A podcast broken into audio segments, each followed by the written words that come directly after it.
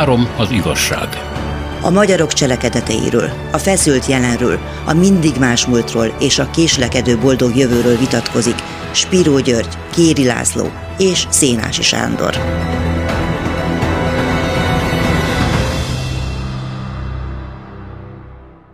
Üdvözlet az uraknak! Hát elnézésre én mindig mindenféle felmérésekkel kezdem, de ez egy szilárd alap, vagy nem, amit le, ki lehet rúgni a beszélgetés alól, vagy föl lehet állni rá, és akkor folytatni. Szóval a magyarok és a politika lenne a feladat.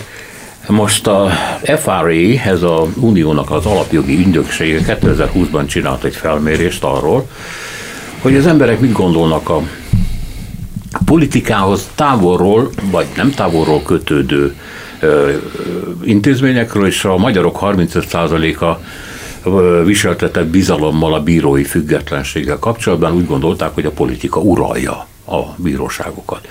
51 százalékuk mondta azt, hogy tart a megfélemlítéstől a politikai pártok részéről, főleg kampányidőszakban, és 44 százalék gondolta azt, hogy csak, hogy fontos, hogy az ellenzék legyen, kritizáljon, legyen egy ilyen watchdog, aki ellenőrzi a hatalmat.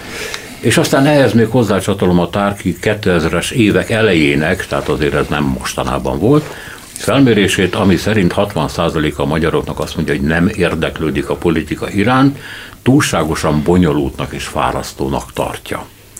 Hát ez lenne a kiinduló pont. Aztán még lesznek jobb felmérések is, de most tartogatom ezeket jobb időkre. Igen? Hát a kérdés az, hogy mit nevezünk politikának. Ugye a zoon politikó ezt mindig leírják, ezt, ezt, ezt, ezt szerintem még ma is tanítják. Ugye a, a társadalmi lény. Tehát aki társadalomban él, az az ember, ugye, és, és más meg nem e, e, ilyen tudatos társadalmi lény.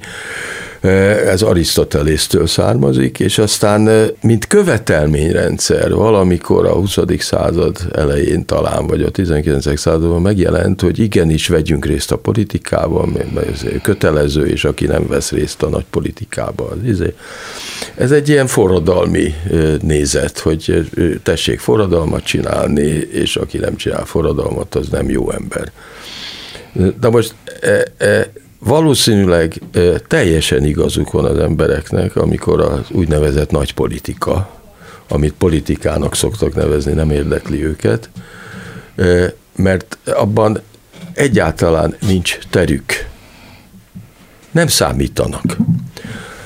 Az igazi politika az az emberi természetnek, a sok százezer vagy, vagy millió éve alatt kialakult emberi természetnek megfelelő kicsi közösségben lehetséges, ahol az emberek egymást ismerik, és a kicsi közösség, az, azt mondják a szociológusok, hogy 70 és 150 ember közötti kis falu, ami hát nagy család is egyúttal, és ezen felül, ezen a létszámon felül az embereket már nem lehet személyesen ismerni, és akkor már bejönnek a, a, a mindenféle képzelmek, és bejönnek a babonák, amelyek a mai politikát, úgynevezett nagy politikát kiteszik. Tehát tulajdonképpen a politika az a helyi, a leginkább és szűken mérve helyi közösségekben való cselekvést jelenti az én számomra, ez lehetséges. És ezt meg is szokták csinálni az emberek, mert elmennek a lakógyűlésre, és hülyeségeket beszélnek. Az a politika szintere egy munkahelyen, egy mondjuk egy középvállalatnál, amelyik nem több, mint 120-150-200 ember, ott még személyesek a viszonyok, ott még tudom, hogy ki mit ér, és ott tudok politizálni, vagyis részt vehetek a döntésekben, és szavazhatok, és van értelme a dolognak. Tehát a helyi közösségben való munkálkodás, ami a szűken vett szakmán túlmegy, az a politika számomra, és az összes többi az smafu, az léggömb, az nem létezik. Ott nincsen hatásom. Hmm. Hát ez jó lenne, hogyha, hogy mondjam, csak ez a pici közösség, ahol az emberek ismerik egymást, és ahol politizálni érdemes, mert van hatókörünk, ez nem függne rettenetesen attól a smafutól, amit mondasz. Hát azért rettenetesen ki vagyunk téve a politika kényének, kedvének, ha nem szállunk bele, mondja egy másik vélemény, akkor ez a kiszolgáltatottságunk mindörökre megmarad. Hát akkor fújnak el bennünket, amikor akarnak. Persze. Hát igen, ennyi. Hát igen. Ali? Hát ugye, amikor a politikáról beszélünk, eh, és a politika megítéléséről, akkor rögtön az első asszociáció a politikus. A politikusról pedig nagyon keveseknek van jó véleménye, mint általában. Van kedvenc politikus, van istenített politikus, karizmatikus vezér, stb. De általában véve olyan, hogy mint, mint akár a fociban is, hogy itt is van kedvenc politikusom, ott is van kedvenc politikusom, sőt egy harmadik csapatban is, na ilyen elő nem fordulhat, ez fogalmilag kizárt. De ha mélyebben vesszük a történetet, akkor akkor, akkor, akkor és én is szeretnék visszamenni egy kicsit a KH-hoz, akkor igenis látni kell, hogy a politika nélkül nem élhetünk. Tehát mint emberek, mint, mint, mint egyének sem, mint személyiség sem épülhet fel az azonosságunk anélkül, hogy ne lennénk politikai lények. Tehát ez pedig arról szól, hogy egyedül, mint egy Robinson nem tudunk megélni a világban, hanem szükségszerűen közösségeket kell szerveznünk, ezek aztán intézményesülnek, többé vagy kevésbé, erről már beszélgettünk korábban, hogy Magyarországon inkább kevésbé, és ezeknek szabályai vannak, ezeket a szabályokat és az ebből következő folyamatokat menedzselni kell, ezeket karban kell tartani, ezeket időnként meg kell újítani, ezeket időnként kérdőre kell vonni, hogy jól működnek-e, és erről szól a politika. Tehát, hogy lehet tagadni azt, hogy, hogy a, és voltak erre kísérletek a, akár az elmúlt század liberális filozófiájában is, hogy, hogy jobbá tesz-e a politikával való foglalkozás engem, mint polgárt, mint, mint embert. Isaiah Berlinnek van ugye a szabadság két értelméről egy, egy, egy, egy nagyon érdekes, provokatív eszélye, és ő igazából a negatív szabadságok elsődlegessége mellett érvel, hogy hagyja békén az embert, és ő, neki nem feltétlenül kell a közéletben részt venni. De ezzel szemben van olyan filozófiai hagyomány, mutalok én itt Paul Ricoeurre, ami Arisztotelészre megy vissza, és azt mondja, hogy az ember, ember mi voltától a politikai részvétel, a politikai szerepvállalás elválaszthatatlan. Így, amikor megkérdezed azt, hogy akkor mi a véleményünk, arra vagyunk utalva, arra vagyunk ítélve, hogy politikus emberek legyünk, és ha elbújunk a, a politikai szerepvállalás ellen, vagy annak bizonyos formáit elutasítjuk, ettől még nem tudunk kilépni abból, hogy közösségi emberek vagyunk, hogy a városnak, a mondjuk az országnak, a nemzetnek, és bizonyos értelemben egy nagyobb ö, helyzetben is ö, mondjuk ki morális, meg egyéb felelősséggel viseltetünk, és természetesen ez azzal frusztrációval jár, amit mindannyian megélünk, és megélhetünk, főként, hogyha ennek a dolognak a pártpolitikai részét nézzük, ami egyébként egy modern képződmény. Én csak arra gondoltam, hogy hogy az emberek nem szeretnek névtelen rettegésben élni, már pedig ha nem ismerik azt, ami a fejük fölött van, de mi befolyásolja az életüket, hiszen a kormányok hoznak döntéseket, parlamentek megszavazzák, a rendőrség ellenőrzi, az ügyészség betartatja, a bíróság azt mondja, hogy hát sajnos uram nem mentesít, hogy ő nem ismeri a törvényt, és megy az útjiba. Ez azt jelenti, hogy ha nem tudom, hogy mi van fölött, fölöttem, akkor állandóan egy ilyen névtelen rettegésben kell élnem attól, hogy mi zúdul le fölülről rám. És a másik, amit ezzel kapcsolatban mondanék, ugye van ez a nadrágos emberek, meg úri huncutság. Tehát nem lehetséges az, hogy persze neked igazad van, hogy jól politizálni kis közösségekben lehet hatékonyan, de hogy ez a, ez a paraszti társadalomnak a véleménye a, a, a világról, a hatalomról, mert egyébként miért úri huncutság a politika? Hát az, az, hát mindig az volt, és mindig az lesz. Ez a nagy politika, tehát a pártpolitika, eh, ami kialakult, és hát a modern világ erről szól. De arról is szól a modern világ, hogy eh, amennyiben az önigazgatásnak eh, nincsenek szervezetei, hanem mindent valahol tényleg nagyon magasan fölöttünk, beláthatatlanul magasan döntenek el, ami a mi életünket alapvetően befolyásolja, és erről mi csak rendkívül közvetett módon, például a televízióból, vagy az újságokból, vagy a rádióból értesülünk, és semmiféle hatásunk nincs arra, hogy mit döntenek rólunk, akkor ez az elidegenedésnek az állapota, ami nagyon szépen, és nem csak a Marx szék által volt leírva, hanem ebben élünk, amióta a modern tömegtársadalmak kialakultak.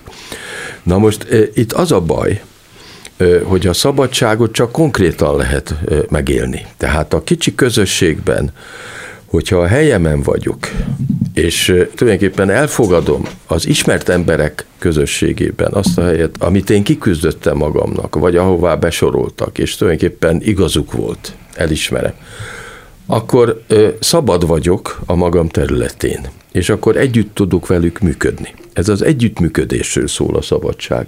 Hogy szabad vagy, vagyok-e abban, hogy együttműködjek azokkal, akiket vagy választottam, vagy akik adódtak, de akikkel úgy nagyjából együtt fogom leélni az életemet.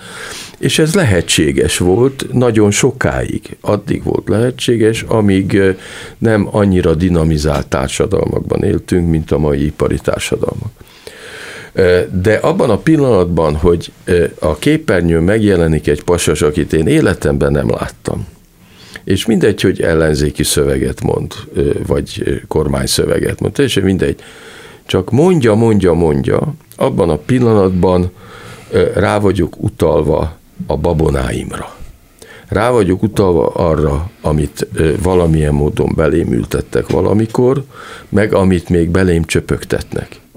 És fogalmam nem lehet róla, hogy ezek az emberek valójában mit akarnak, hogy az én érdekemet képviselik-e, vagy nem az én érdekemet képviselik, és ebből a szempontból mindegy, hogy Amerikába vagyunk, és egy governor választásról van szó, vagy elnök választásról, fogalmam nincs, hogy ezeknek mi van a fejükben, és mit csinálnak, és milyen vonatkozási rendszerben működnek, és azt szerint fogok rájuk szavazni, hogy tetszik-e a hajviseletük, vagy hogy elfogadom-e azt a populista szöveget, amit nyomnak. Ha a szabadsággal kezdted, akkor hadd tegyek annyit hozzá, hogy voltak éppen a nagy politikában is az ember a szabadságát keresné, te azt mondod, hogy nem leli meg mert hogy nem az a terep, ahol a kisember ezt megtalálhatja. De akkor miért van, hogy a magyarba, lehet, hogy ezt is az ideológia csinálók csöpögtették belénk, az van, hogy a magyar szabadságszerető végvári vitéz, daliás legény, amely kiáll a nemzet, a haza e, szabadsága és önállósága mellett, miközben, amiről te beszélsz, az azt jelenti, hogy a magyarok a szabadságukat leginkább úgy értelmezik, hogy a személyes, az intim, a családi, a közösségi szabadság, tehát a kis szabadságkörök, és nem a nagy. De közben a közvélekedésben, a magunkról kialakított képben az van benne, hogy mi állandóan kivont karddal rohangálunk a nagy politika szinterén is. De miért? Hát szerintem azért vagyunk bizalmatlanul, mert normálisak vagyunk. Tehát a politikus hazudik ezt tudjuk, és mindenki tudja, ebben egyetértés van, és szerintem a legtöbb politikus is tudja ezt. Ennek nem feltétlenül kell rögtön morális elítélő tartalmat nyerni ennek a megállapításnak, hiszen van, amikor hazudni kell, ahogy a magánéletben is. Ismeretes Max Webernek a, a felelősségetika című meghatározása, hogy a politikus a következmények felől értelmezi a mondani valóját és a, a cselekvése iránt, irányát, míg mondjuk a proféta az, az egy abszolút etikát képvisel, ahogy Antigoné ilyet képviselt, ahogy Jézus ilyet képviselt.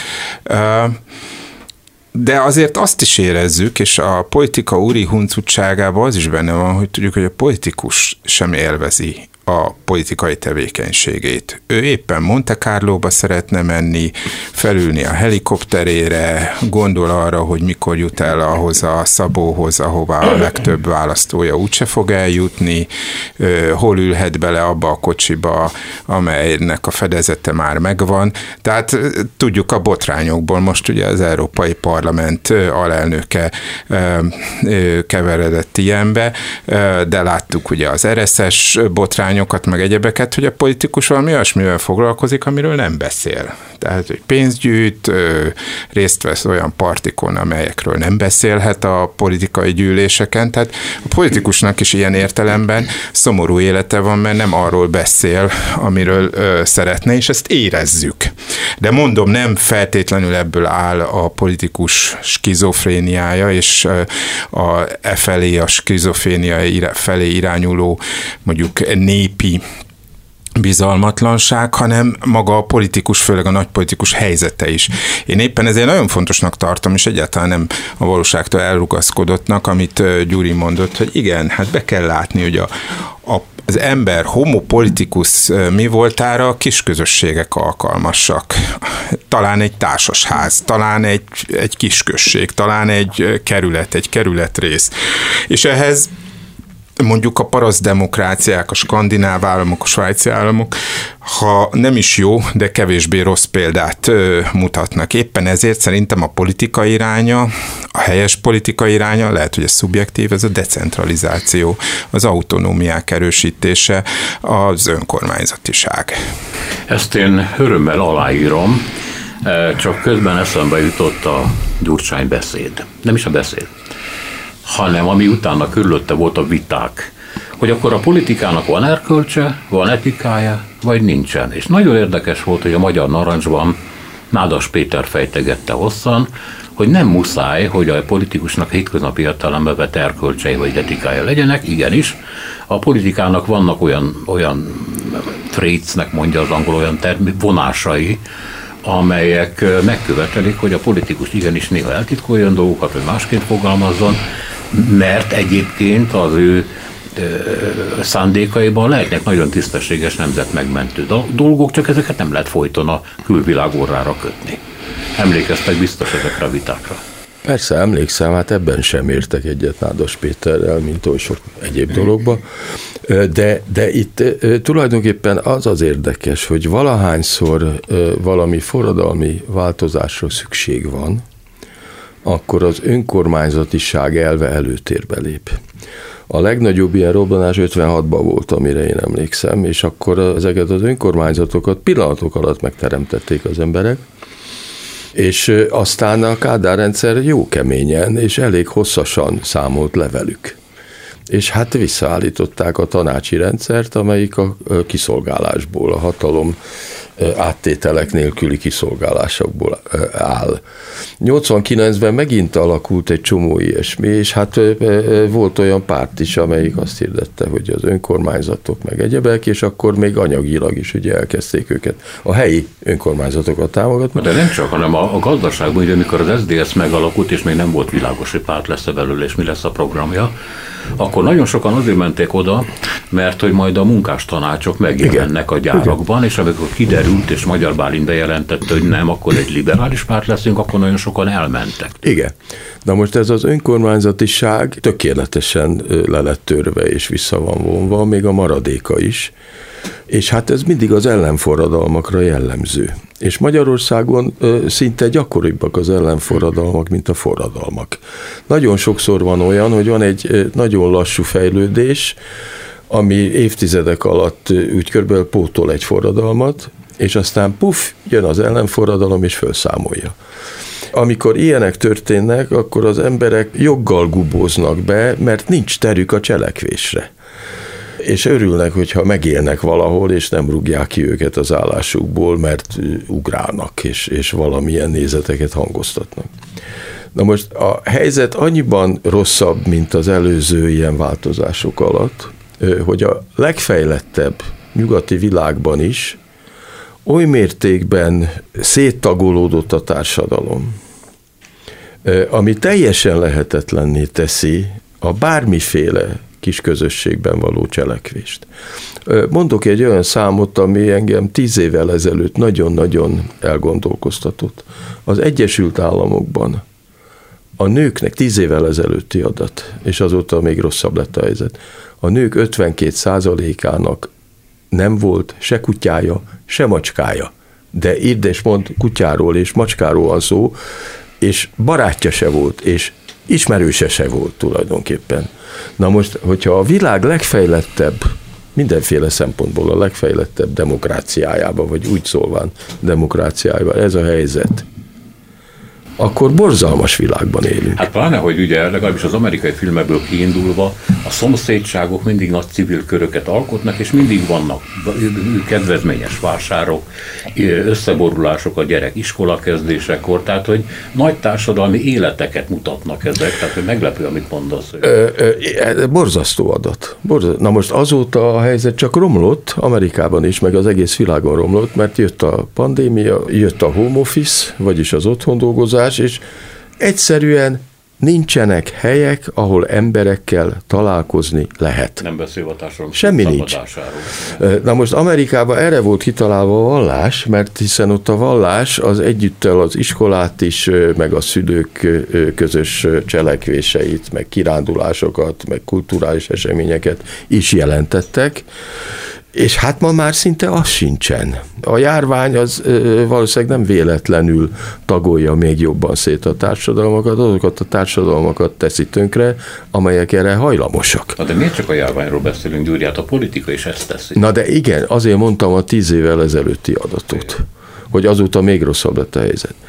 Na most ez azt jelenti, hogy ez a mai, hát alapvetően tőkés világ, kapitalista világ, ez alkalmatlan arra, hogy az emberek bármilyen cselekvési lehetőséghez jussanak. Mindegy, hogy demokráciának nevezem őket ebből a szem, vagy diktatúrá. Nem mindegy, mert természetesen a diktatúra az semmi, a háború besoroznak, főbelőnek, de mindegy. Tudjuk, hogy mivel jár a háború. De hogy rettenetes állapotban van a civilizáció, és ennek vannak mindenféle megjelenési formái, most nem mondom a, a globális felmelegedés, meg rettenetes, ami történt, és az embereknek a szabadsága, hát úgy szólván a minimálisnál is kisebbre csökkent. Hogy is a magány, ez az elharapozó magány még attól is megfosztja az embereket, hogy a kis közösségben megtalálják Igen. azt a szabadságot, ami a választás szabadsága. Kivel állok össze, kivel nem. Igen, igen. Uh, igen. Egy mondat még, még hírek előtt, hogyha eszedbe jut erről, és akkor azt majd folytatjuk utána a gondolatsort. Hát én már a hírekre plazírozom, hogy azt hallgassuk, hát ha abból van pozitívat nyerhetünk.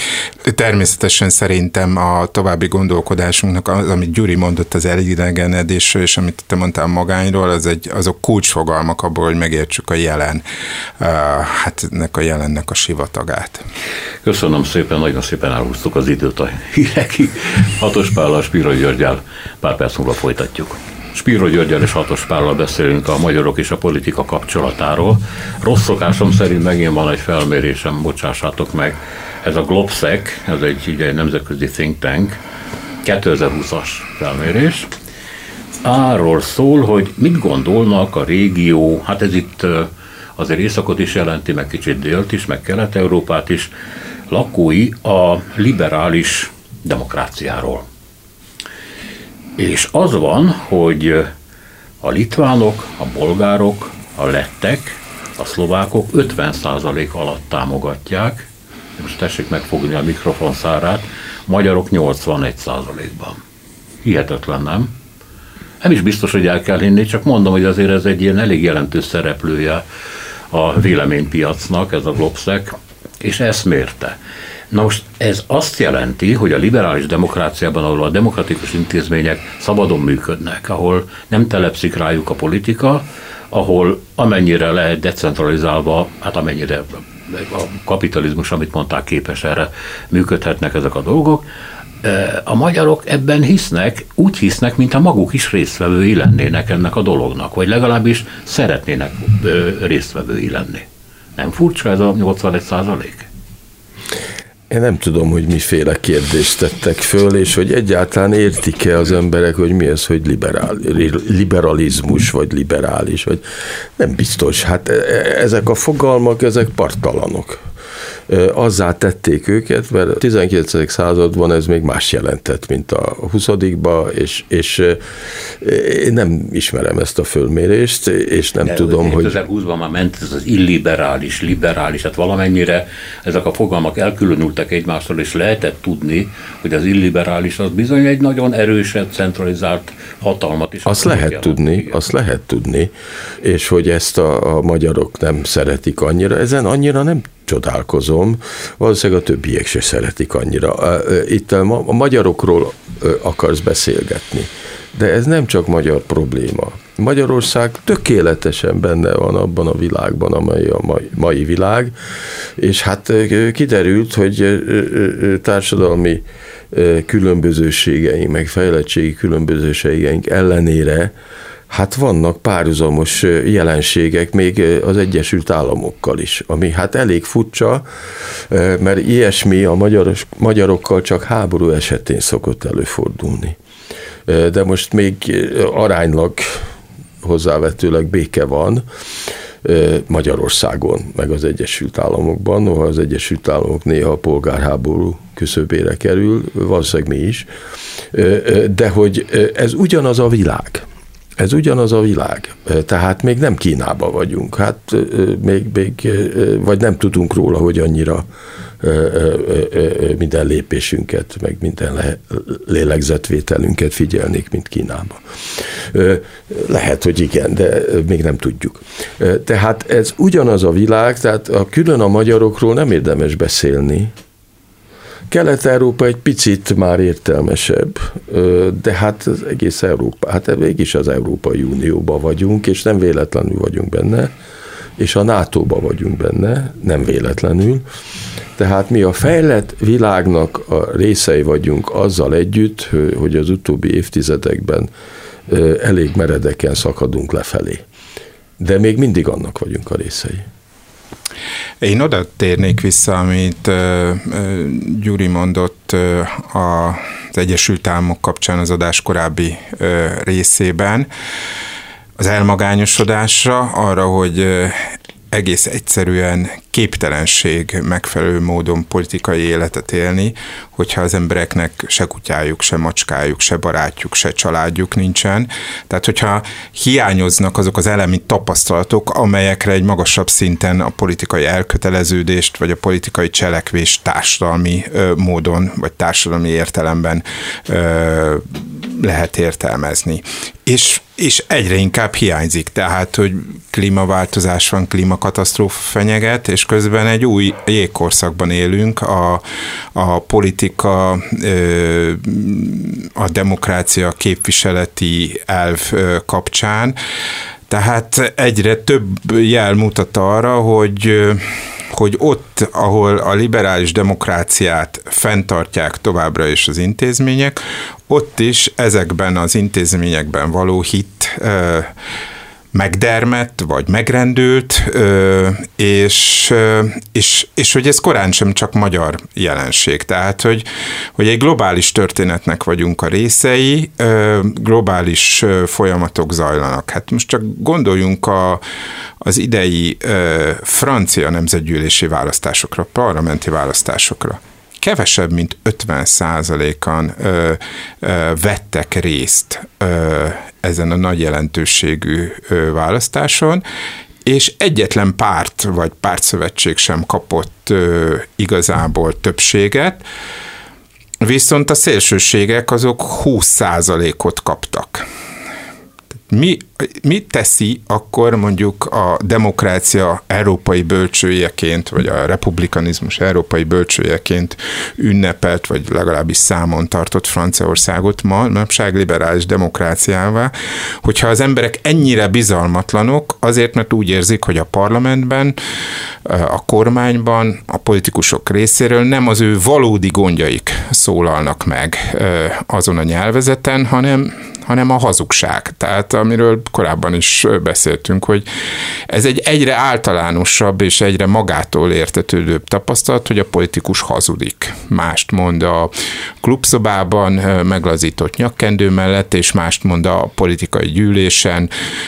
Az egyik helyen azt mondja, hogy le kell állítani a a, a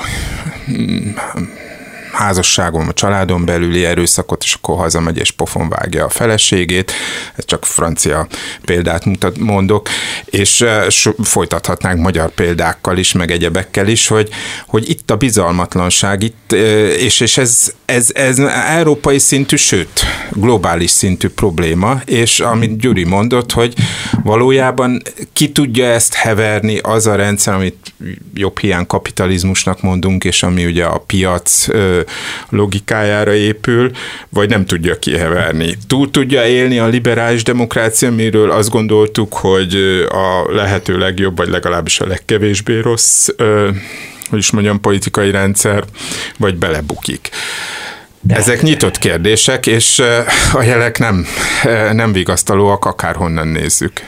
Ez sajnos így van, de van valami, mint én nem igazán értek, hogy a, ugye az egész a csalódottság az elitekről szól, és Trump fölemelkedése aztán hatványozottan mutatta, miközben mindenki tudhatta, hogy Trump ugyanabból a régi elitből való, hát 73 évesen került be ráadásul a elnöki székbe. De mondok mást.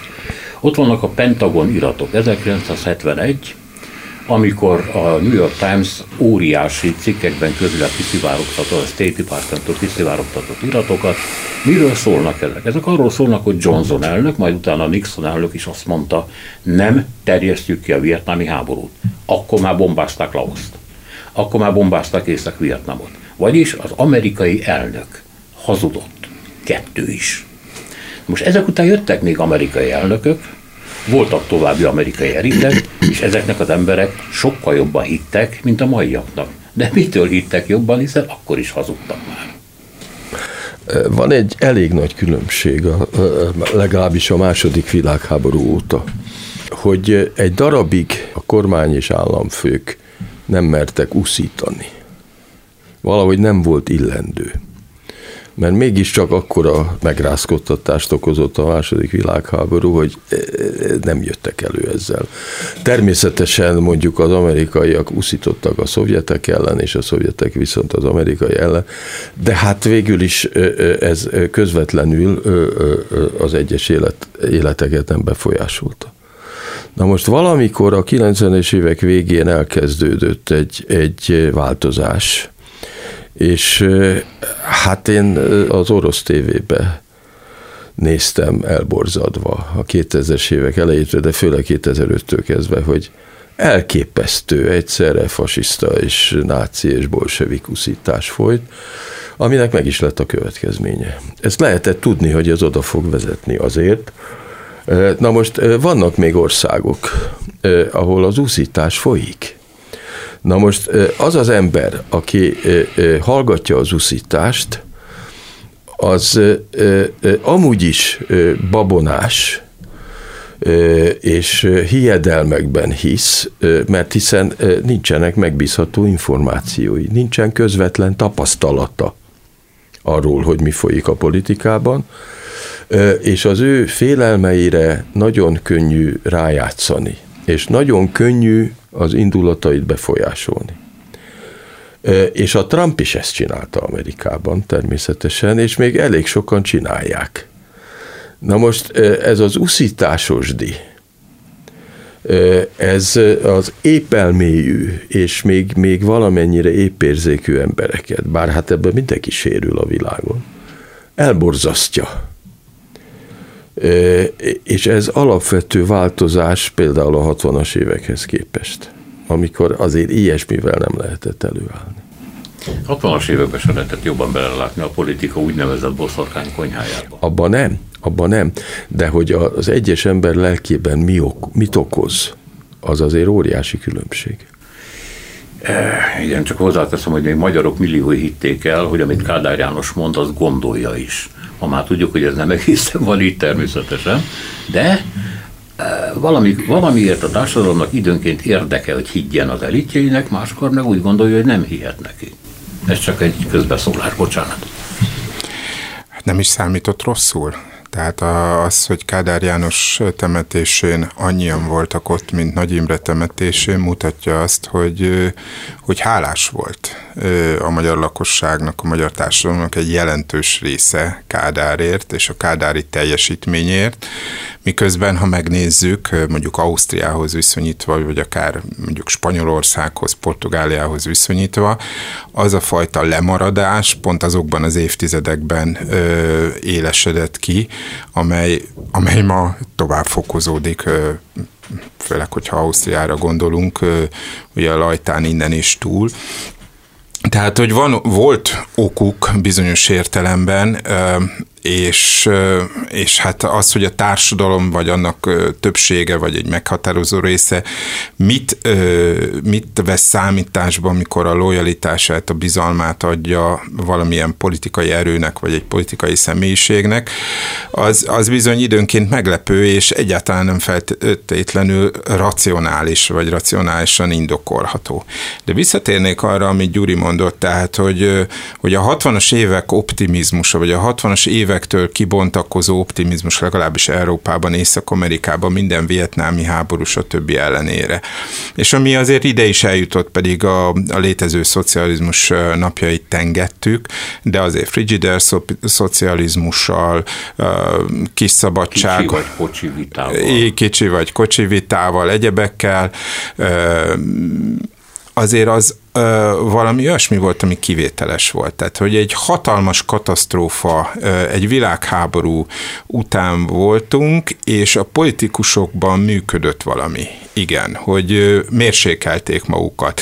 Nyugat-Európában egész egyszerűen mondjuk a keresztény politikusok feladták a, saját abszolútumigényüket, miközben a szocialista politikusok feladták a forradalmi változásra irányuló radikális követeléseiket, és ki tudtak egy egyezni. Ennek az egyezkedésnek sok-sok piszkos ö, ö, oldalága is volt, de végső soron társadalmilag működött, és ez az, ami azt hiszem Nyugat-Európában is ö, felbomlott, vagy felbomlóban van, és emiatt emiatt más szituációt élünk. Igen, a politikusok egyre inkább mernek uszítani, egyre felelőtlenebb a nyelvük, egyre kevésbé tesznek lakatot, igen, a nyelvükre, és hát ismeretes, hogy a szavakból egy idő után tett lesz, és a, ha a metaforák azok katonaiak, ha a metaforákban ott van az erőszak, akkor előbb-utóbb esetleg megszüli ezt az erőszakot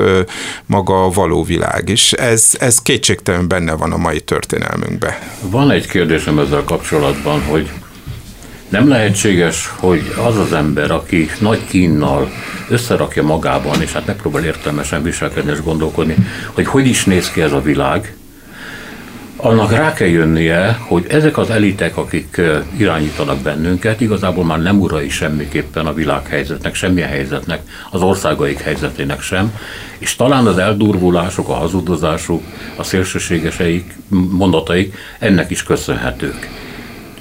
Nem a korábbi adásban azt mondtad, hogy nem mi uraljuk már a hagyományokat, hanem a hagyományok faltak föl bennünket. Nem lehet, hogy a helyzet is ezeket az eliteket is fölfalta?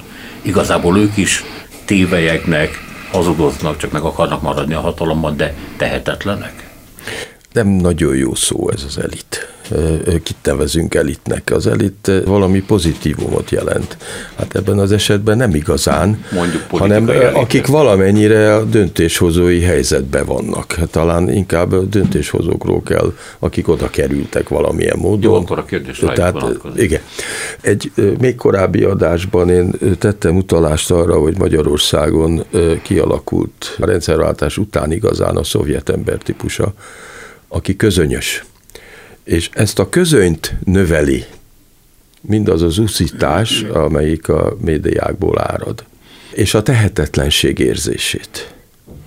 És a tehetetlenség agresszivitást szül, óhatatlanul. E, vagy pedig emigrációt. A statisztikával szoktál jönni, egészen megdöbbentő tényt közöltek nem régen, amiről mi nem beszéltünk, hogy nem 500 ezer emigránsunk van, hanem a jelek szerint 900 ezer, mert hiányzik 400 ezer ember a, a népszámlálásból. Ez egy új adat. Engem ez megütött, és aztán azóta erről hallgatás folyik.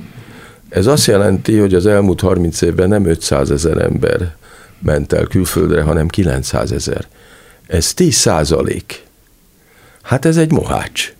Ez egy mohács. Ennek rendkívül súlyosak lesznek a következményei. És Egy föladták, akik között, kimentek, igen, akik kimentek, azok úgy látták, hogy Magyarországon ezért azért, azért anyagi okokból, meg a szabadság hiány miatt nem perspektívikus itt maradni, és akkor elmennek. Akik tehetik, elmentek. Ez borzalmas szám. Ez rettenetes. Na most nem minden országban ilyen rosszak ezek a számok, Magyarországon ezek szerint ilyen rosszak. Az a kérdés az értelmetlen, mert mintha megkerülted volna, hogy az elit, ez a mostani politikai, jó rendben, politika csináló társadalmi réteg, ez nem lehet, hogy maga is tehetetlen? Hogy nem látják a helyzetet, de, de, és, ne, és nem de, kompetens? De, az, hogy tehetetlen, vagy akar-e tenni, vagy nem akar tenni, én nem hiszem, hogy tehetetlen lenne, hanem úgy gondolom, hogy nem értenek hozzá. Egyszerűen nem értenek hozzá. És annak idején a 20-as években a Szovjetunióba valakit azért végeztek ki, kommunista volt, és már a kommunizmus alatt, illetve hát kommunizmus, mindegy, tehát a szovjet rendszer alatt, mert azt mondta, hogy a vezetés inkompetens.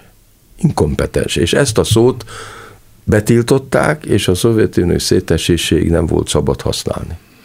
Ez egy betiltott szó volt a Szovjetunióban. De hát igaz volt. Igaz volt. Tehát pedig meglettek volna az eszközeik arra, hogy például ne tegyék tönkre az egészségügyet, például ne tegyék tönkre az oktatását, stb. stb. Ami miatt rengetegen elmennek Magyarországról. De mert azt látják, hogy nem tesznek ezért semmit, és ezzel az életmódba és a szabadságba mélységesen beleszólnak negatíve, hát akkor inkább itt, itt, itt hagyják az országot. Most van egy halom dolog, amihez hozzászólhatsz. Igen, zavarba is vagyok. A, amihez hozzászólnék, ez, ez, ez, ez az emigráció, vagy, vagy, vagy, vagy, vagy a szülőföld elhagyása. Tehát nem régiben ebédeltem egy kollégával, egy történész kollégával, aki egy kis baranyai faluban tartott általános iskolásoknak egy órát, és valahogy szóba került, hogy ki a magyar, mi a magyar, és hogy külföldön lehet-e magyarnak lenni, stb. stb. És ennek a kis baranyai falunak, amely hát milyen az átlag alatti ö, életszínvonalban él, a gyerekek, akik föltették a kezüket az ötödik osztályban, hogy, hogy, hogy éle apa, anya, nagyapa, nagyanya külföldön kint, az osztály fele feltette a kezét, hogy valamilyen közvetlen hozzátartozó dolgozik kint. Nem feltétlenül egy végleges elhatározással indulnak neki az emberek, és nagyon sokszor nem egy, sőt, döntő esetben nem egy politikai dac vezeti őket, tehát nem 56-ról van szó, amikor hanem, hanem néhány hónap, néhány év, itt nem lehet már nagyobb jövedelem egy emberibb, méltóbb lét megteremtésének és a hazatérés szándéka, aztán előbb-utóbb ez alább, alább marad, és nem jönnek haza. Jelentős részük nem jön haza, mert ugye azért van, aki hazajön. Az, az igazság, hogy tényleg megdöbbentőek az arányok, ha az ember csak saját környezetét nézi, és ilyen adatokat is. De megdöbbentő, hogy ez az egész régióra jellemző. Észtországra, Lettországra, vagy éppen Bulgáriára.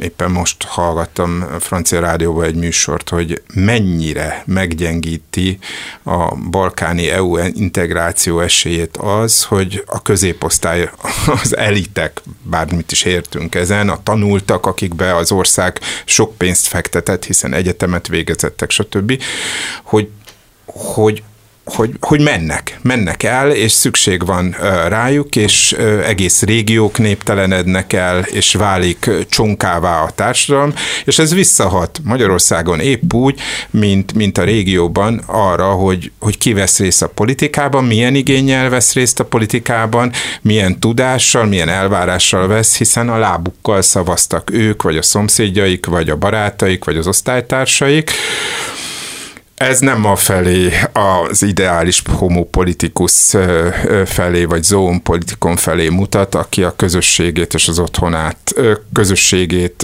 a szülőföldjét az otthonának tartja, hanem, hanem a bizonytalan süllyedő talajról szól, ami ami úgy tűnik, hogy bár mi nem vagyunk egy szeizmikus régióban, de mégis úgy tűnik, hogy mindenki azt érzi, vagy egyre többen érzik azt, hogy forró a talaj, és menni kell.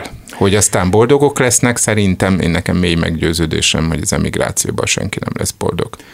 Hát igen, a legutóbbi önkormányzati választások után eh, sokan bíztak abban, hogy tömegével jönnek a fiatalok, mert lesznek fórumok, helyek, kis pénz arra, hogy politikát csináljanak, betanuljanak, elinduljanak. A mai ellenzék, és most nem akarok én róluk semmit sem mondani a világon, e, ugyanaz, mint volt négy-öt éve, öt éve, tíz éve, semmit nem változott, és teljesen leírja a helyzetet, nem megy oda senki politizálni. Hát akik meg a hatalomhoz mennek, hogy ugye nem lehet tudni, mert a pénz, a pozíció, a paripa, a fegyver, stb. Ezek a vonzerők, és nem biztos az emberek a meggyőződések szerint mennek, hanem mondjuk a megélhetésük vagy a anyagi vágyaik iránt. De az ellenzéki helyzet ez pontosan leírja, amiről beszéltek. Az is a politika része, hogy vajon a gazdaság törvényszerűségei tudnak-e érvényesülni, vagy ezeket a politika, hogy úgy mondjam, felülírja. És hát a Szovjetunió történelme arra mutatott, hogy húzamos ideig, 70 évig fölül lehet írni politikával a gazdasági érdekeket. Na most Magyarországon ugyanezt történik mostanában. Történt már korábban is természetesen, hogy a politika dönti el, hogy a gazdaságban mi legyen, és ha arra gondolok, hogy sehol Európában nincs 7,5 szeres gázáremelkedés, miközben van gáz, tehát van tartalék, akkor ez azt jelenti, hogy akik nem bírják megfizetni a fűtést, azok jobban teszik, ha elmennek. Akár fiatalok, akár öregek. Az öregek nem tudnak, azok majd megfagynak. De hogy ez, ez el van fogadva, mint egy sorscsapás, és aztán persze mentességekért lehet folyamodni, és a hatalom azért hatalom, hogy kedvezzen. A hatalom abból áll, hogy kiválasztom azokat, akik majd hálásak lesznek. Így működik a hatalom. És ez a politika, amit megtapasztal az ember, de ebben nincsen beleszólása. Csak kérvényezhet, csak előszobázhat, ugye, és, és akkor vagy megkönyörülnek rajta, vagy nem. Hát egy ilyen világban nem csoda, hogyha az emberekben a, hogy úgy mondjam, a politikai tetvágy minimálisra csökken. Akkor ezt a 81%-ot felejtsük el. Kezdtük a második. Hát igen, mondj, jó mondjuk finoman a dolog összetett. Ezzel együtt bármelyik oldalát nézzük ennek a kérdésnek, rettentően szomorú. Már megint itt kell zárnunk. Köszönöm szépen, hogy itt voltatok. Köszönöm Hatos Pálnak, Spiro Györgynek a részvételt. A műsort Selmec János szerkesztette, a műsorvezető Szénási Sándor volt. Köszönjük a figyelmüket, minden jót!